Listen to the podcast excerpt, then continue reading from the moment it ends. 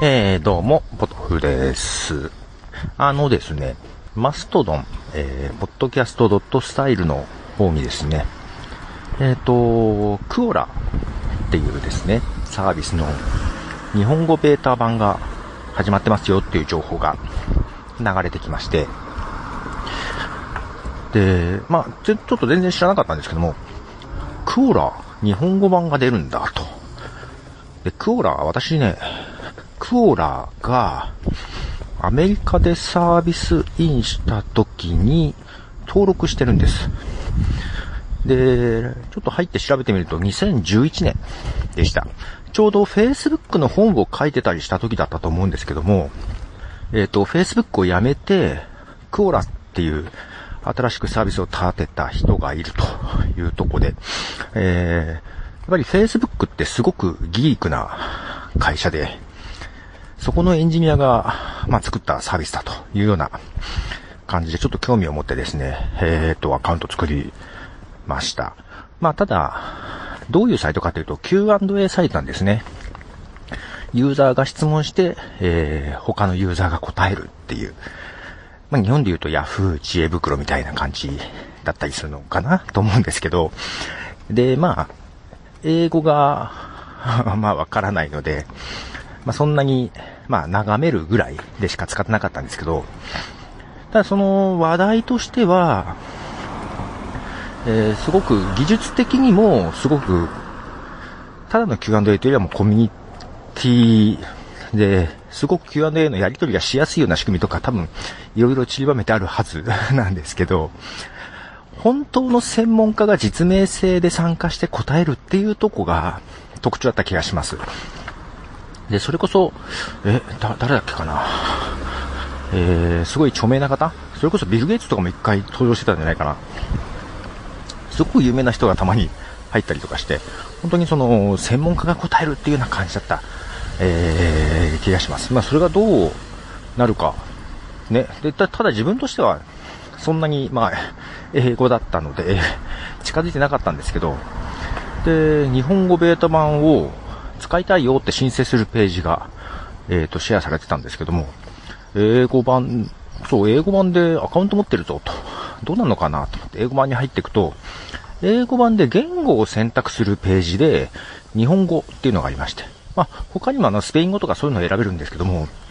なんかよくよく記事を見ると、と日本語以外の言語は、本当にあの、英語を翻訳した表示になるっていう感じっぽいんですけど、日本語は完全に別サイトみたいに立ち上げるみたいな感じでですね、書いてあったような気がします。ちょっと、どう、どういう仕組みかわかんないですけど。なので、えー、過去のコンテンツとかも引き継がず一から、まあ、ただ、あのー、手動で、多分手動で翻訳した質問とかもあったりはするんですけど、まあ、ただそれで申請をしまして、えー、ベータ版に参加したいよと。すると、翌日ぐらいに、えー、すぐ申請が通りましてですね、今使えております。で、見ていって、まあ私が知ってるのはその2011年だから6年前か。にちょこっと眺めてたぐらいだったんで、いろいろ見ていくと、すごくうまくできてるなぁと思って。だから Q&A サイトと言いつつ、Yahoo 知恵袋とは全然違うなと。広告とかもベタベタ貼ってないし。で、すごくコミュニケーションしやすい仕組みがね、たくさん散りばめてあって、面白いなぁと思って。質問に対して、えっ、ー、と、まあ、質問も、まあ、実名で質問するんですけど、匿名でも質問できる感じで、答えるのも匿名でも答えることができるんですけども、まあ、実名でも良いというところで、で、例えばアメリカ版でも自分の住んでる住所とかを入れたら、そこに関する質問がピックアップされて、ホームに表示されたり、自分が興味があるトピックスを入れるとそれが中心に流れてきたりとかですね。えっ、ー、と、フィード自体が、あの、すごく自分の行動に、えー、よって最適化されて上がってくるような仕組み。で、しかも、自分の、えー、例えば書いた質問を誰かに聞く。あ、そうか、自分じゃなくてもいいのか。だ、他人が書いた質問でも、個別にえっ、ー、と、名指しでというんですかね、答えてくれみたいな感じでリクエストを送ることができるんですよ。あ、面白いなと思って、で、私間違えてリクエストを送っちゃいましてですね、英語版の方で。けどその人が答えてまして、そうするとまた通知が来ると。で、リクエストもらっても通知が来るんですよ。あ、面白い仕組みだなと思って。誰でもいいから答えだと結構答えにくかったりするけど、名指しされると、あ、答えなきゃってなるじゃないですか。あ、いろいろ、いろんな工夫がしてあるなと思って、いたんです。で、いろいろ見てて、ただね、やっぱ専門家に聞くみたいな触れ込みも、えー、米国版の時からありましたけど、質問が、まあ、漠然としたものもありつつなんですけど、やっぱり難しかったり、答え、答えにくい。あと答えるハードルもね、なんかありそうな感じで、なんて言うんでしょうね。ヤフー知恵袋とかだと、ね、あの、あとなんだったっけ、読売のなんとか小町とかみたいなやつとかって、まあ、どっか週刊誌的なというか、下世話な感じとかあるじゃないですか。あとネタ的なものとか。もうちょっと軽いというか、くだらないものも結構あったりするじゃないですか。なんかそれとは違って、すごいスノッブな感じというんでしょうかね。すごく近寄りがたいものを感じていたんですけども、と思ったら、私に質問のリクエストが飛んできたんですよ。まあ、それまでにプロフィールをちょこっと入れたりしてたんですけども、すると、プロフィールに書いてないことも含めつつ、私にマストドンの質問と、CMS の質問と、ポッドキャストの質問があったんですよ。あ、これプロフィールを見てわざわざサイトとか見に来たのかなと思って。で、誰が質問したかっていうと同じ人なんですけども、えっ、ー、と、見てると、プロフィールを見ると、クオラのライターリレーションズってなってたんですね。だから、多分モデレーターみたいなことをしてるのかなあ、そういう人がちゃんといて、そうやって活性化をしてるんだと。で、その方はやっぱり色々質問を投げたり、答えたりってことを頻繁にしてて、ああなるほどね、と。結局ね、